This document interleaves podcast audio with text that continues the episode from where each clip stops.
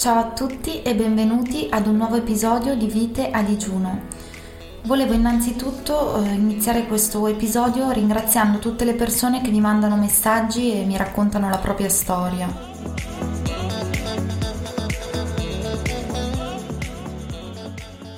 Più leggo le vostre parole, più capisco l'importanza di aprirsi con le persone senza avere paura. Spesso riscopriamo noi stessi quando intravediamo una parte di noi in qualcun altro e attraverso la storia o il comportamento altrui aggiungiamo un pezzettino alla nostra di storia.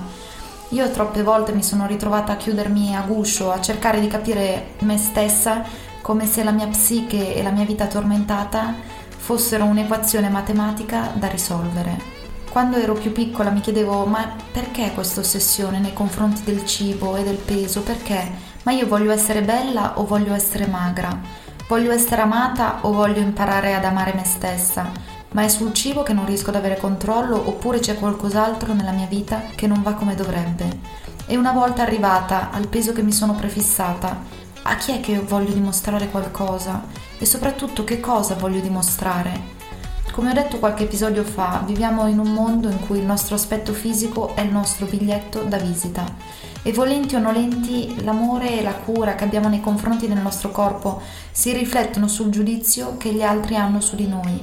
E questo secondo me è proprio dato dal fatto che le persone percepiscono la considerazione che noi abbiamo di noi stessi, perché sentirci bene con noi stessi fa sì che noi ci poniamo in un modo più sicuro anche con gli altri e ricordo quegli anni in cui volevo a tutti i costi dimagrire per poter essere notata, guardata, amata.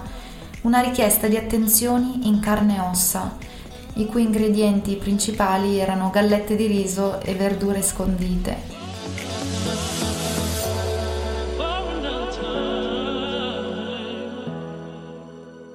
Ma è questo quello che cerco, è questo quello che cerchiamo, che riempie davvero il cuore e la vita? Mi accade spesso di chiedermelo, non ve lo nascondo. E sono domande che condivido con voi e che spero vi facciano riflettere e aggiungere un tassello a quella che è la vostra vita, la vostra storia.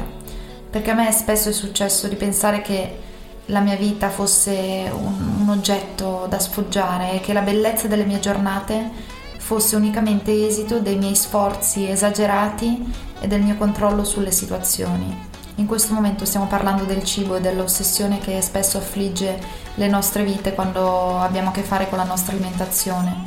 Tuttavia, secondo me questo si può declinare a svariati aspetti della nostra vita. Per esempio, eh, comprare l'automobile che ti piace, ottenere quel posto di lavoro che tanto desideri, fare un viaggio che hai in programma da tempo. L'attesa fa sì che spesso l'oggetto del desiderio venga come idealizzato quante volte ho iniziato io stessa diete e ho perso 10, magari 15 kg, che poi diciamoci la verità, se non fosse che per ogni dieta c'era poi un, un ingrassamento di dimensioni maggiori o uguali, con tutti i chili che ho perso negli anni dovrei probabilmente ritrovarmi in un peso negativo. Ma a parte gli scherzi, quello che provo a dirvi è che quando mi promettevo di arrivare ad un determinato peso, dopo mesi di privazioni eh, ci arrivavo, li perdevo quei chili ma la parte più frustrante del processo non erano i digiuni, i crampi della fame o i chilometri macinati sul tapirulan, ma quella sensazione, dopo mesi di, di privazione, di essere arrivato, finalmente sei dimagrito. Le cifre sulla bilancia sono dalla tua parte, i pantaloni due taglie in meno ti calzano a pennello. Ma questo, questo non basta. Non basta imparare a volerti bene. E quindi il problema non è esterno, bensì all'interno di noi. Il processo di dimagrimento, sono sicura, che avvenga dal dentro per fuori, non dal fuori per dentro. Se io inizio a mettere a fuoco quello che ho nella mia vita e sulla base di questa gratitudine canalizzo le mie energie nelle cose importanti, il cambiamento inizia.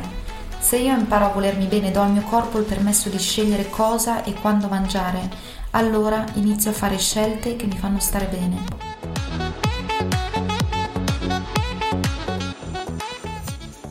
È sbagliato pensare che la privazione sia la chiave per ottenere i risultati. Bisogna solo imparare a scegliere, cancellare quei costrutti mentali su calorie, peso, massa magra, massa grassa, che si sono così tanto sedimentati nella nostra psiche.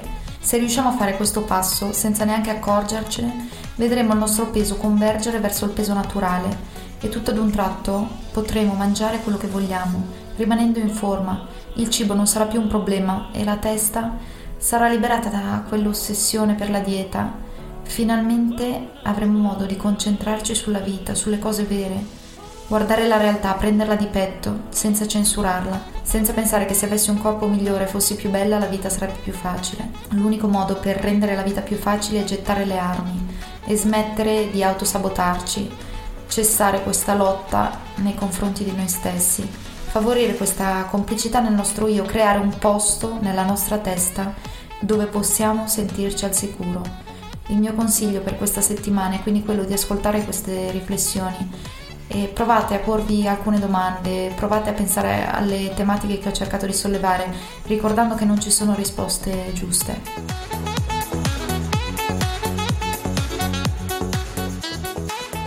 Per oggi è tutto e non esitate a scrivere all'indirizzo vitadigiuno-gmail.com. A prestissimo!